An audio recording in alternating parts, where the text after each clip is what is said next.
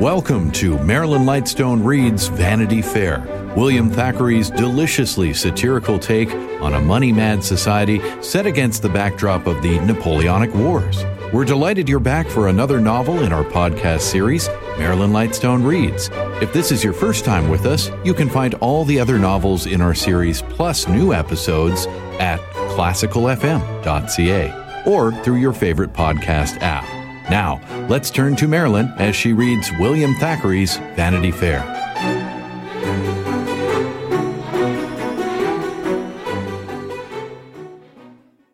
Chapter 47 Gaunt House All the world knows that Lord Steyne's town palace stands in Gaunt Square. Peering over the railings and through the black trees into the central garden of the square, you see a few miserable governesses with wan-faced pupils wandering round and round it. Gaunt House occupies nearly a side of the square. The remaining three sides are composed of tall, dark houses with little light behind their windows and with brass plates, doctors, banks, etc. The square has a dreary look. Nor is my Lord Steyne's palace less dreary, with its vast front hall, rustic columns and chimneys, out of which there seldom comes any smoke now, for the present Lord Steyne lives at Naples. A hundred yards down New Gaunt Street is a little modest back door, which you would not distinguish from any other. But many a closed carriage has stopped at that door, and many a lady has been seen going in and out for it leads to the famous petit appartement of Lord Steyne, one fitted up in ivory and white satin, and another in ebony and black velvet. There is a little banqueting room and a private kitchen. Besides his town palace, the Marquis has various other castles. Castle Strongbow in Ireland, Gaunt Castle in Wales, the Grand Gauntley Hall in Yorkshire, and Stillbrook in Hampshire, which was my lord's farm, a humble residence, of which we all remember the wonderful furniture which was sold on my lord's death. The Marchioness of Steyne was of the ancient family of the Caerleons, Marquises of Camelot, who have preserved the old Catholic faith ever since the conversion of the venerable Druid, their first ancestor. Pendragon is the title of the eldest son of the house. The sons have been called Arthurs, Uthers, and Caradocs from time immemorial. Their heads have fallen in many a loyal conspiracy. Elizabeth chopped off the head of the Arthur of her day, a recreant of James's time, was momentarily perverted from his religion, and the fortunes of the family somewhat restored. But the Earl of Camelot, in the reign of Charles, returned to the old creed of his family, and they fought and ruined themselves for it, as long as there was a Stuart left to head a rebellion. The beautiful lady Mary Caerleon was brought up at a Parisian convent before being married, or sold, it was said, to Lord Gaunt, who won vast sums from the lady's brother. The Earl of Gaunt's famous duel with the Count de la Marche was because of that officer's pretensions to the hand of Lady Mary. She was married to Lord Gaunt while the Count lay ill of his wound, and came to dwell at Gaunt House, and to be admired at court. But she was scared by the wild pleasures and gaieties of the society into which she was flung, and after she had borne a couple of sons, shrank away into a life of devout seclusion. No wonder that my Lord Steyne, who liked pleasure and cheerfulness, was not often seen after their marriage alongside this trembling, silent, superstitious, unhappy lady. It was said that Lord Steyne made her sit down to table with women of doubtful reputation in a word, with his reigning favourite. It was also said by some that Lady Mary would not be so submissive unless the Marquis had some mysterious sword to hold over her. Between the Marchioness and her children was the cruel barrier of difference of faith. The very love which he felt for her sons only made the pious lady more fearful and unhappy. The gulf which separated them was impassable. During his son's youth, Lord Steyne had no better sport after dinner than in setting the boy's tutor, the Reverend Mr. Trail, on her ladyship's priest, Father Mole. He cried, Bravo, Latimer! well said, Loyola, alternately. He promised Mole a bishopric if he would convert, and vowed he would use all his influence to get Trail a cardinal's hat if he would succeed. Although the fond mother hoped that her youngest and favorite son would be reconciled to her church, a sad and awful disappointment awaited her. Her elder son, Lord Gaunt, married the Lady Blanche Thistlewood, a daughter of the noble house of Bareacres, previously mentioned in this history. A wing of Gaunt House was assigned to this couple.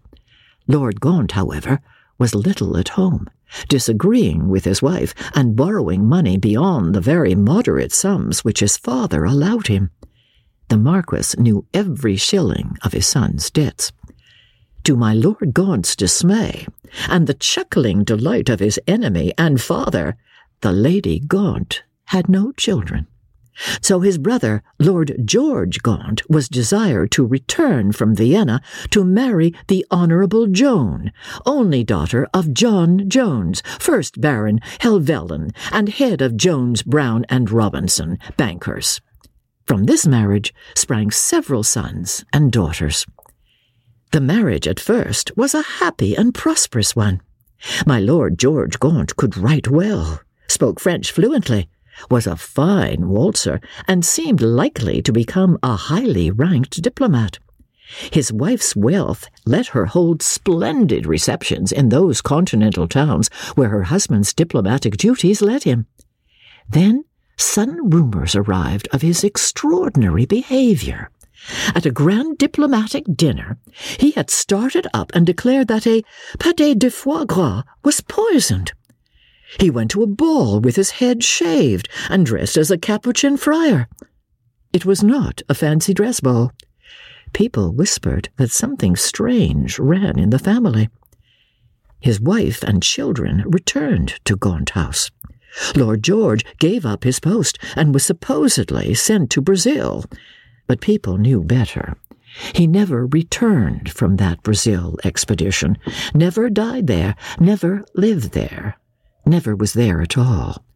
Brazil, said the gossips, is a cottage at St. John's Wood, where George Gaunt has a keeper who has invested him with the Order of the Strait Jacket. These are the kinds of epitaphs which men give one another in Vanity Fair. Twice or thrice a week, in the early morning, his poor mother went to see him. Sometimes he laughed at her. Sometimes she found him dragging about a child's toy. Sometimes he knew her and Father Mole. Oftener he forgot her, as he had done wife, children, love, ambition, and all but his dinner hour. The poor mother had brought this taint from her own ancient race, the evil had broken out once or twice in her father's family. The dark mark of doom was on the threshold. The absent lord's children, meanwhile, grew on, quite unconscious that the doom was over them, too. Their stricken grandmother trembled to think that these were the inheritors of their father's shame, and watched sickening for the day when the awful ancestral curse should come down on them. This dark presentiment also haunted Lord Steyne. He tried to lay the ghost in red seas of wine and jollity, and lost sight of it sometimes in the crowd of his pleasures. But it always came back to him when alone, and grew more threatening with the years. I have taken your son, it said. Why not you? I may tap you on the head tomorrow, and away go pleasures and honours, feasts and friends, fine horses and houses, in exchange for a prison, a keeper, and a straw mattress. And then my lord would defy the ghost, for he knew of a remedy by which he could balk his enemy.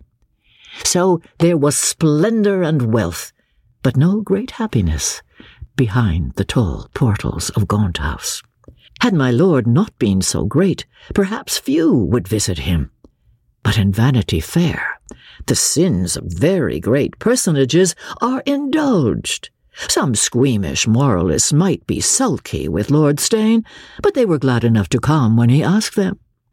Lord Steyne is really too bad, Lady Slingstone said. But everybody goes, and of course I shall see that my little girls come to no harm. His morals are bad, said little Lord Southdown to his sister, who had heard terrific stories from her mamma about the doings at Gaunt House. But hang it, he's got the best champagne in Europe. And as for Sir Pitt Crawley, that pattern of decorum, he never for one moment thought of not going. Where you see such persons as the Countess of Slingstone, you may be pretty sure, Jane, the baronet would say, that we cannot be wrong. The great rank of Lord Steyne means he can command people in our station. Besides, George Gaunt and I were diplomats together.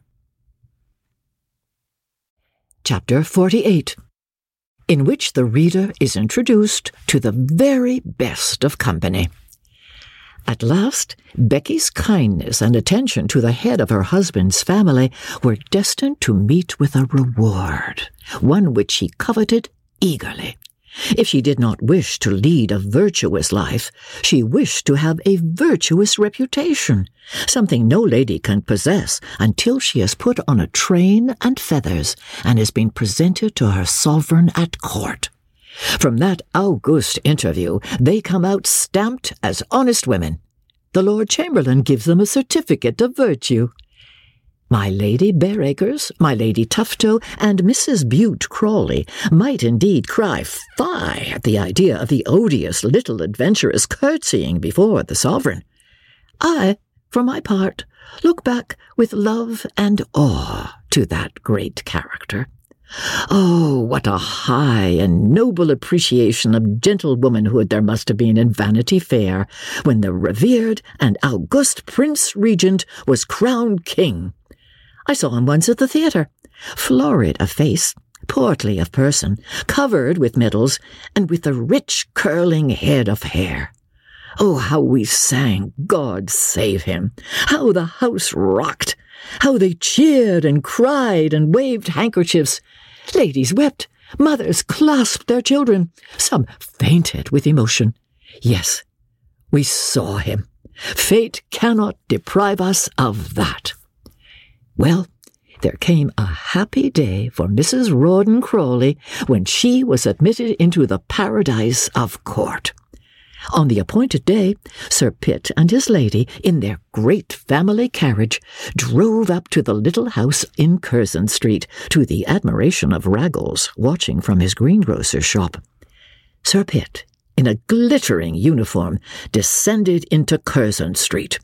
Little Rawdon stood with his face against the window, smiling to his aunt in the carriage, and presently Sir Pitt came forth from the house, leading a lady with grand feathers covered in a white shawl, and holding up a train of magnificent brocade. She stepped graciously into the vehicle as if she were a princess. Rawdon followed in his old guard's uniform, which had grown woefully shabby and much too tight. The carriage joined the line of royal equipages which was making its way down Piccadilly and St. James Street towards the old brick St. James's Palace. Becky felt as if she could bless the people out of the carriage windows, so elated was she, and so conscious of the dignified position which she had at last attained. Even our Becky had her weaknesses, and to be thought a respectable woman was her aim in life. She adopted a demeanor so grand, self satisfied, deliberate, and imposing that it made even Lady Jane laugh. She walked into the royal apartments with a toss of the head which would have befitted an empress.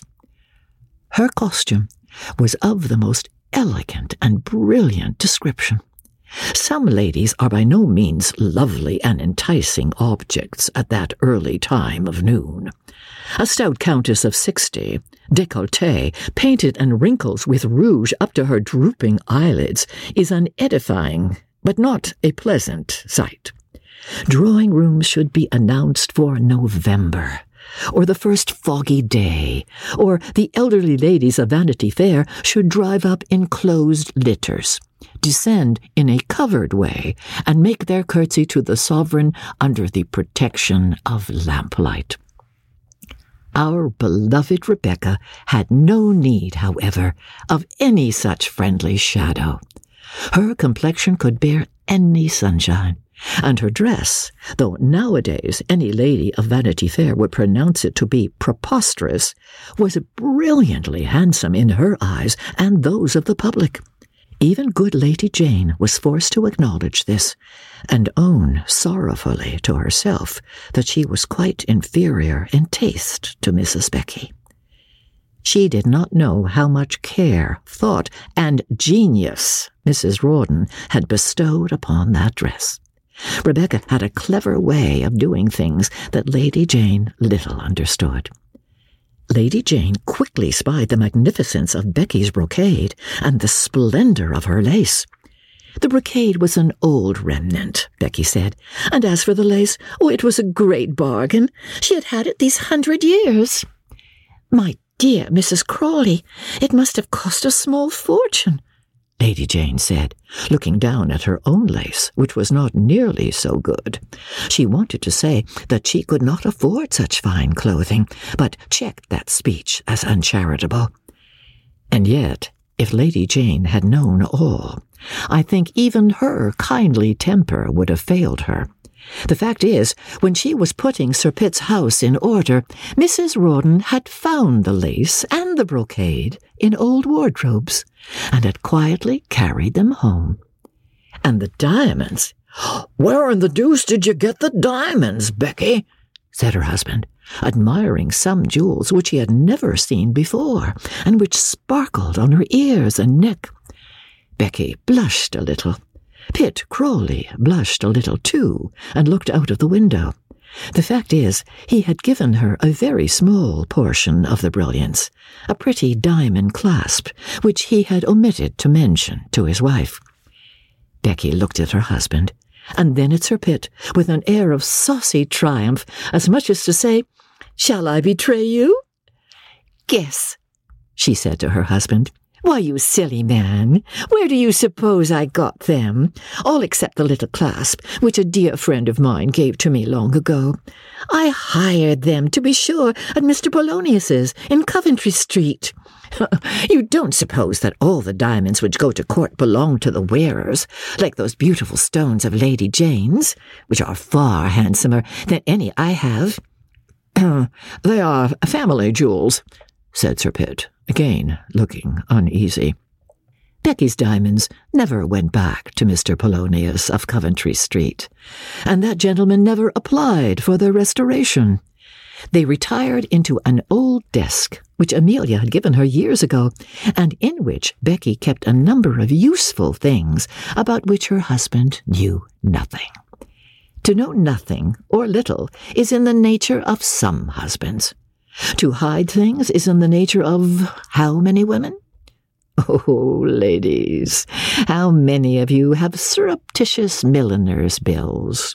How many of you have gowns and bracelets which you daren't show, or which you wear trembling and trusting that your husband will not know the new velvet gown from the old one? Thus, Rawdon knew nothing about the brilliant diamonds which decorated his lady. But Lord Steyne, who was at court as lord of the powder closet, wearing all his stars, garters, and cordons, knew whence the jewels came, and who paid for them.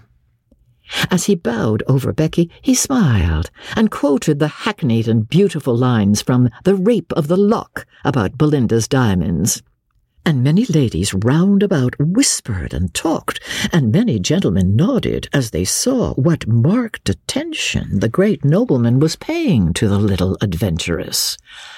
Of the interview between Rebecca and her sovereign, it does not become such a feeble pen as mine to attempt to relate. The dazzled eyes close before that magnificent idea, we back away rapidly, silently, and respectfully, making profound bows out of the august presence. This may be said, that in all London there was no more loyal heart than Becky's afterwards. The name of her king was always on her lips, and she said he was the most charming of men. She ordered a portrait of him. She had him painted in a brooch and wore it. Indeed, she amused and somewhat pestered her acquaintance with her perpetual talk about his urbanity and beauty. Who knows? Perhaps the little woman thought she might play the part of a Maintenon or a Pompadour.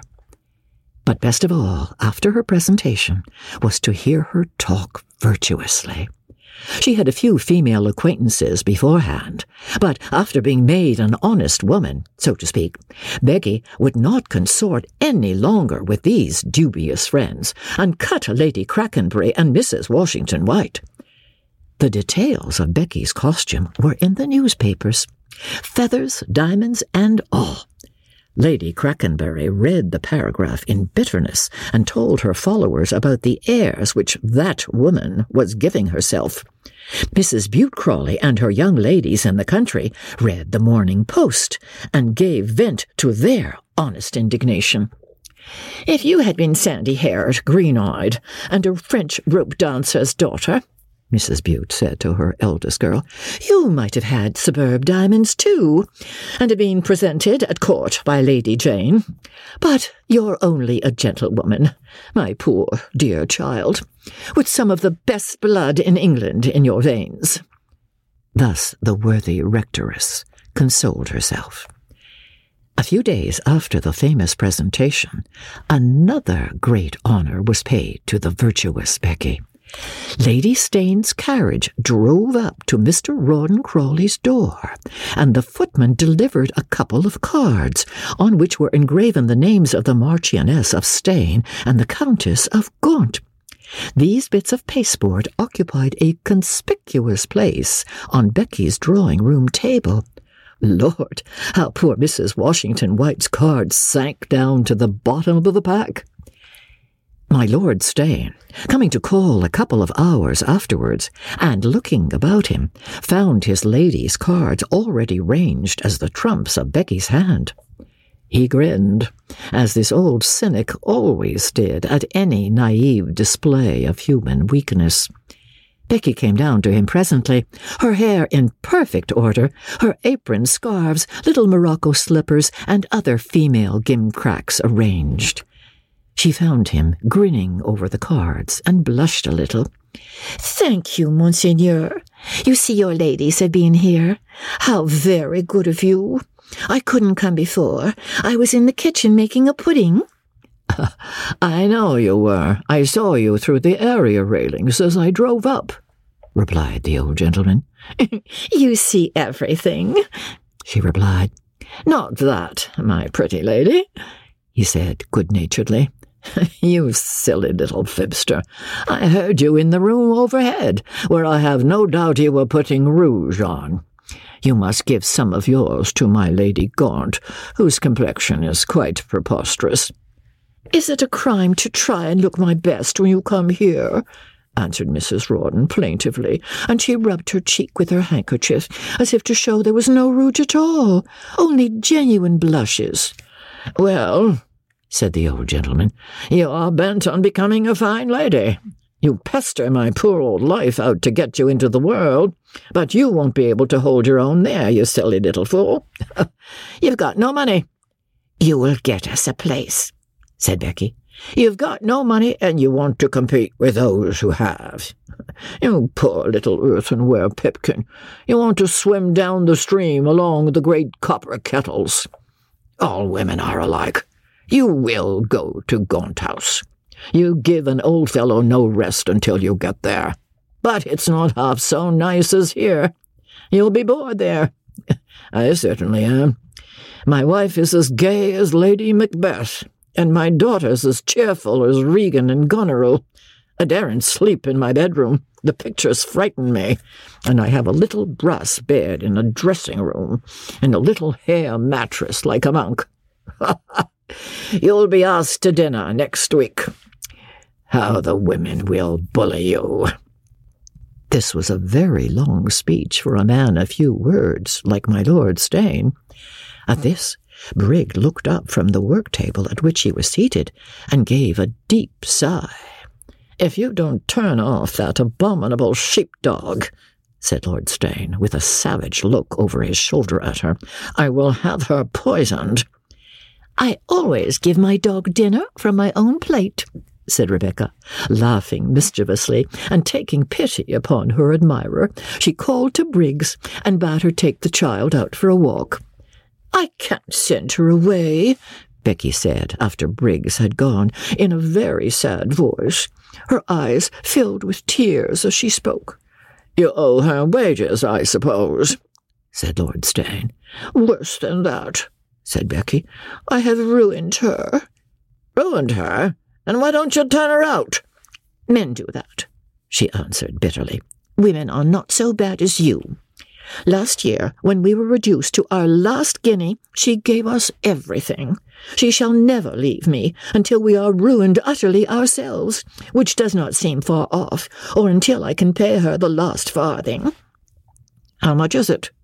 Said Lord Steyne, with an oath, and Becky, reflecting on the largeness of his wealth, mentioned nearly double the amount. Lord Steyne broke out into another brief expression of anger, at which Rebecca held down her head. I could not help it. It was my only chance. I dare not tell my husband. He would kill me if I told him what I have done. I've kept it a secret from everybody but you, and you forced it from me. Oh, what shall I do, Lord Steyne, for I am very unhappy. He made no reply except by beating a tattoo with his hands. At last he clapped his hat on his head and flung out of the room. Rebecca did not rise from her attitude of misery until his carriage whirled away. Then she burst out laughing to herself, and sitting down to the piano, she rattled away a triumphant tune on the keys. That night, there came two notes from Gaunt House one containing an invitation from Lord and Lady Steyne to a dinner at Gaunt House next Friday, while the other enclosed a slip of grey paper bearing Lord Steyne's signature and the address of Messrs. Jones, Brown, and Robinson, bankers. Rawdon heard Becky laughing in the night. It was only her delight at going to Gaunt House and facing the ladies there, she said, which amused her so. But the truth was that she was occupied with a great number of other thoughts. Should she pay off old Briggs? Should she astonish Raggles by settling his account? She turned over these thoughts on her pillow, and on the next day, when Rawdon went out to his club, Mrs. Crawley, with a veil on, whipped off in a hackney coach to the city and at Messrs. Jones, Brown's, and Robinson's bank presented a document and said she would take a hundred and fifty pounds in small notes and the remainder in one note.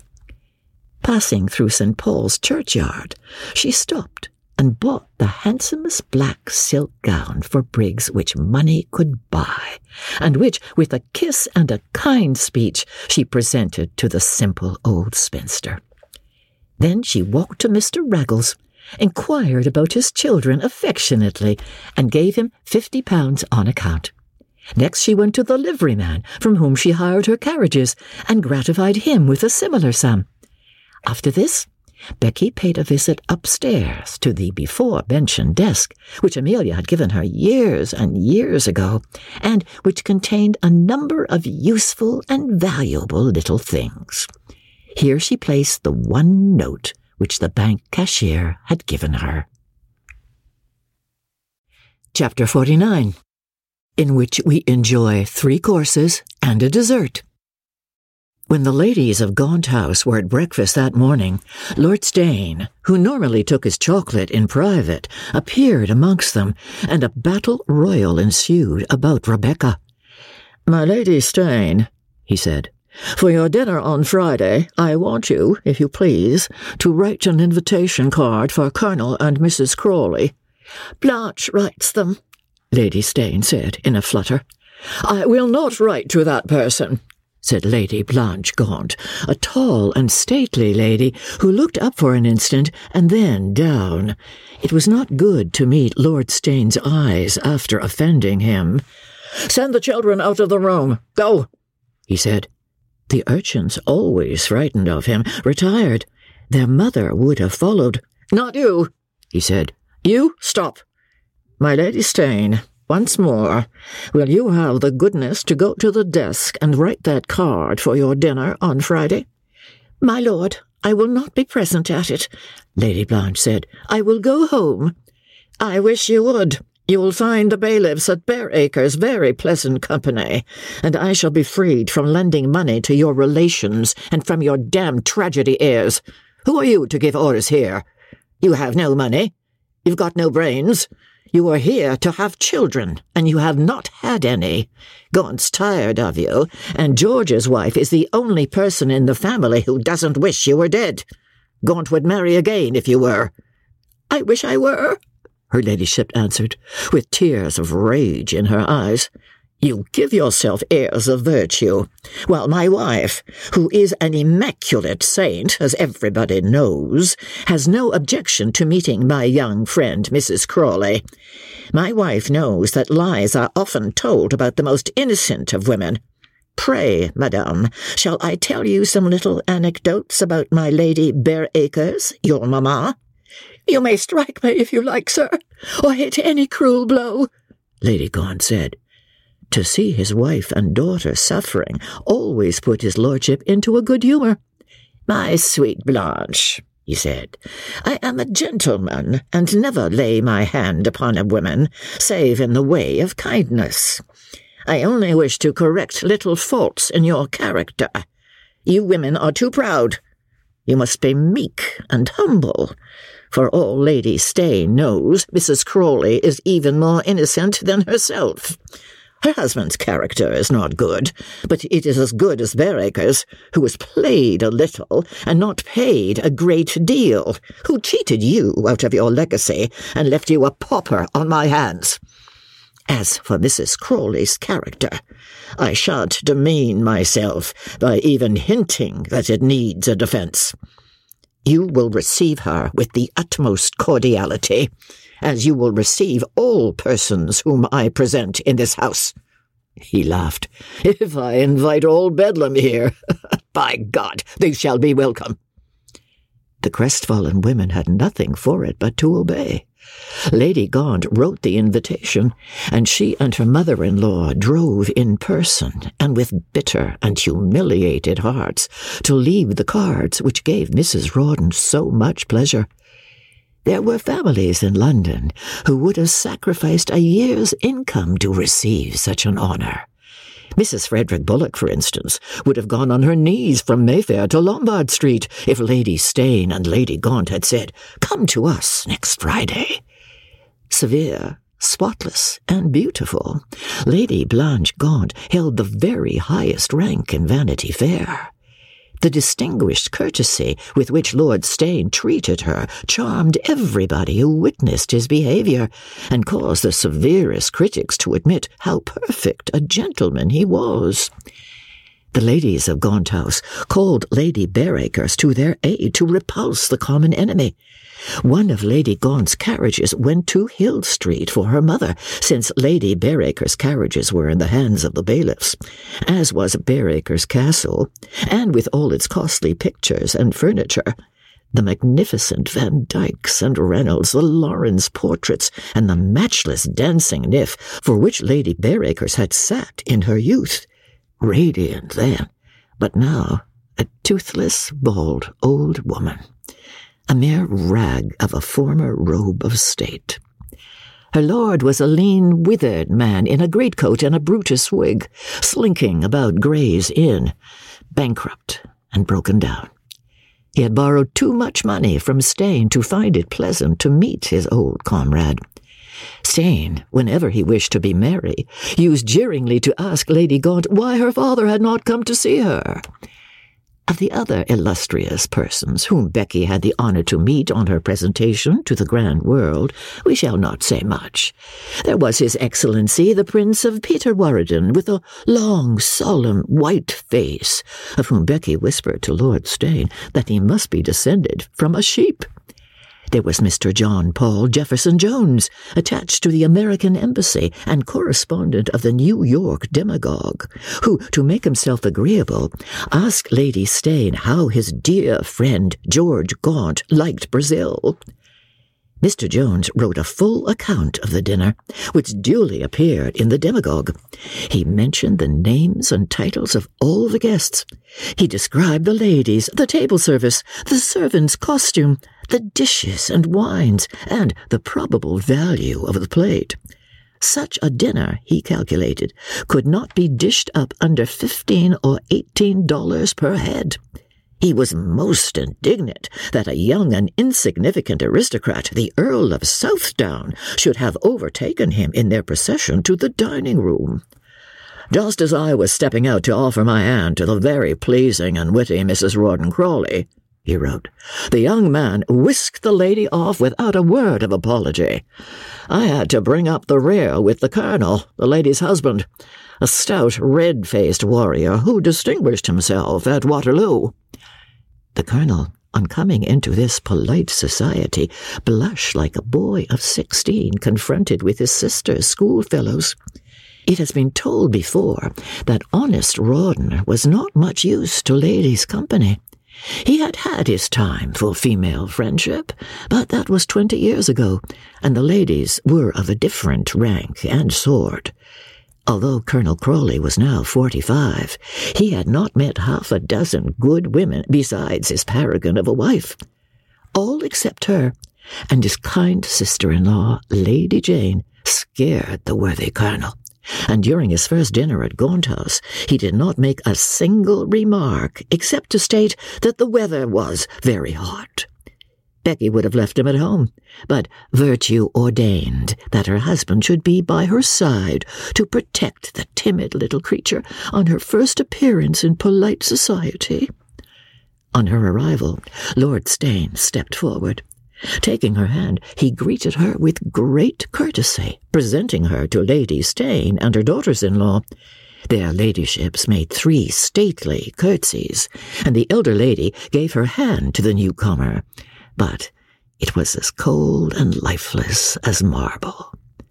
Becky took it, however, with grateful humility, and explained that his lordship had been her father's earliest friend and patron, and that she had learned to honour the Steyne family from her childhood. The fact is that Lord Steyne had once purchased a couple of pictures from the late Sharp, and the affectionate orphan could never forget her gratitude. Becky then curtsied to the Lady Bareacres. I had the pleasure of making your ladyship's acquaintance at Brussels ten years ago, she said, in the most winning manner. We met at the Duchess of Richmond's ball the night before the Battle of Waterloo, and I recollect your ladyship and my Lady Blanche, your daughter, sitting in the carriage at the inn, waiting for horses. I hope your ladyship's diamonds are safe. The famous diamonds had undergone a famous seizure, about which Becky, of course, knew nothing. I needn't be afraid of that woman, she thought, as Lady Bareacres exchanged terrified and angry looks with her daughter and retreated to a table. While the potentate from the Danube made his appearance, the conversation was carried on in French, which, to the mortification of Lady Bareacres and the younger ladies, Mrs. Crawley spoke much better than they. The Prince and Princess of Peterwaradin asked who was that petite dame who spoke so well. Finally, they marched into the apartment where the banquet was served, and which the reader shall have the liberty of ordering himself to suit his fancy. But it was when the ladies were alone that Becky knew the tug of war would come. And then, indeed, the little woman had to acknowledge the correctness of Lord Steyne's caution to beware of the society of ladies above her own sphere. Assuredly, the greatest tyrants over women are women. When poor little Becky, went up to the fireplace where the great ladies had gathered. The great ladies marched away to a table of drawings. When Becky followed them to the table, they dropped off to the fire again. She tried to speak to one of the children, but Master George Gaunt was called away by his mamma, and the stranger was treated with such cruelty that finally Lady Steyne herself pitied her and went up to speak to the friendless little woman. Lord Steyne says you sing and play very beautifully, Mrs. Crawley, said her ladyship, her wan cheeks blushing. I wish you would do me the kindness to sing. I will do anything that may give pleasure to my Lord Steyne or to you, said Rebecca, sincerely grateful, and seating herself at the piano, she began to sing. She sang religious songs by Mozart, which had been early favorites of Lady Steyne, and with such sweetness that the lady sat down by the piano and listened with tears in her eyes. The opposition ladies at the other end of the room kept up a loud and ceaseless buzzing and talking, but Lady Steyne did not hear. She was a child again, in her convent garden, and the brief period of her happiness bloomed out once more for an hour.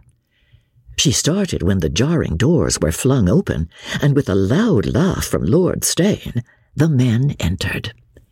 Lord Steyne saw at a glance what had happened, and was grateful to his wife for once. He went and spoke to her, calling her by her Christian name, so as again to bring blushes to her pale face. My wife says you have been singing like an angel, he said to Becky. The rest of that night was a great triumph for Becky. She sang so well that every one of the men came and crowded round the piano. The women her enemies, were left quite alone. And Mr. Paul Jefferson Jones thought he had made a conquest of Lady Gaunt by going up to her ladyship and praising her delightful friend's first rate singing. Thanks for listening to Marilyn Lightstone Reads Vanity Fair. This episode was produced by Justin Eacock, executive producer Moses Znaimer. This is the latest book in our podcast series, Marilyn Lightstone Reads. Other selections include Showboat, Anne of Green Gables, The Age of Innocence, Pride and Prejudice, and The Woman in White. You can also help support this podcast by recommending it to your friends and leaving a five star review in your preferred podcast store. And while you're there, look for a variety of other quality podcasts proudly presented by the Zoomer Podcast Network.